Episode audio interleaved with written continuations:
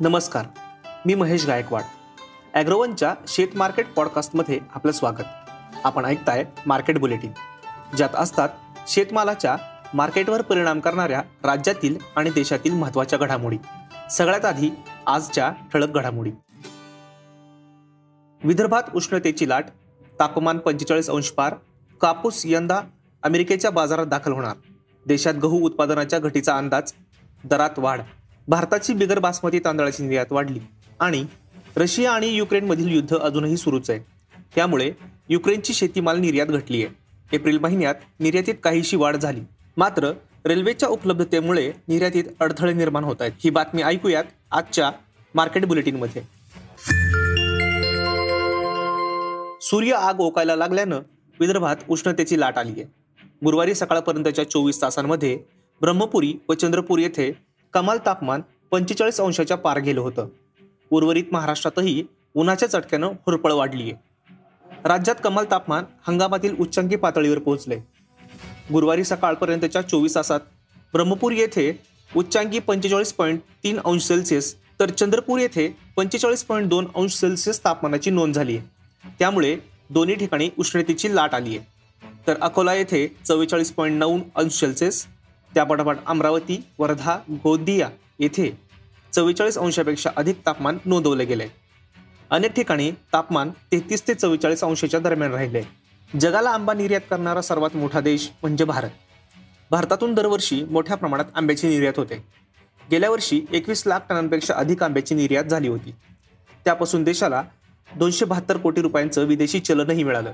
मात्र दोन हजार वीसपासून भारतीय आंब्याला अमेरिकेच्या बाजारपेठेत प्रवेश बंद करण्यात आलाय.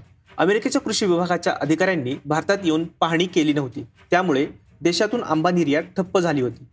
आता अमेरिकेला निर्यातीची प्रक्रिया सुरू झाली आहे लासलगाव येथील विकिरण केंद्रावर अमेरिकेला आंबा निर्यातीसाठी प्रक्रिया सुरू आहे. येथून San Francisco Los Angeles Chicago New Jersey California आणि न्यूयॉर्क येथे आंब्याची निर्यात होते. रशिया युक्रेन युद्धामुळे जागतिक बाजारात गव्हाचा तुटवडा निर्माण झालाय.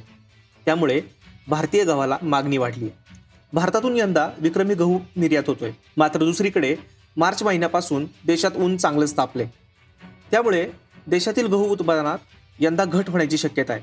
परिणामी गव्हाच्या दरात पाच ते सात टक्क्यांनी वाढ झाली आहे देशातील महत्त्वाच्या गहू उत्पादक पंजाब हरियाणा आणि उत्तर प्रदेशात गहू उत्पादकता दहा ते पस्तीस टक्क्यांनी घटण्याचा अंदाज आहे.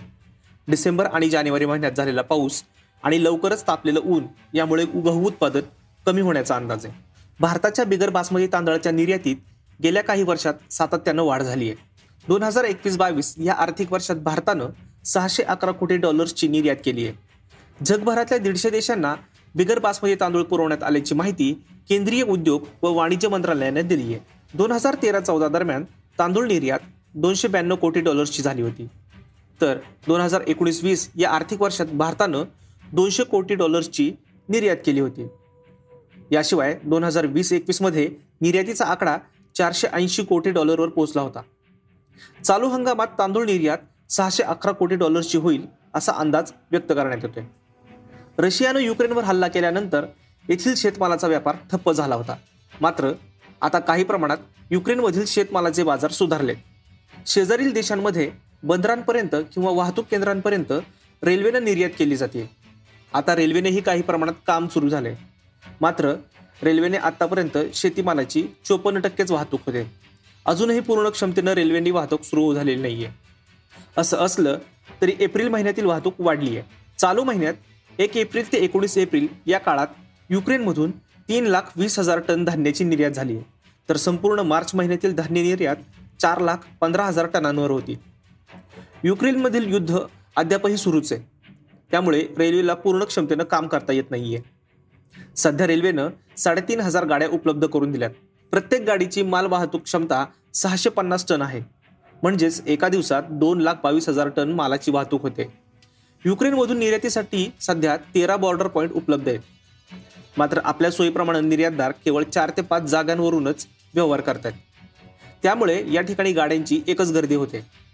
परिणामी रेल्वे गाड्यांमधून माल काढण्यासाठी वीस दिवसांपर्यंत थांबावं लागतंय. त्यामुळे आत्ताही युक्रेनमधील निर्यात पूर्वपदावर आलेली नाही. ही स्थिती अशीच राहिल्यास त्याचा परिणाम युक्रेनच्या निर्यातीवर होऊ शकतो. आज इथेच थांबू. ॲग्रोवनच्या शेत मार्केट पॉडकास्टमध्ये उद्या पुन्हा भेटू. शेतीबद्दलच्या सगळ्या अपडेट्ससाठी ॲग्रोवनच्या यूट्यूब फेसबुक आणि इंस्टाग्राम पेजला फॉलो करा. धन्यवाद.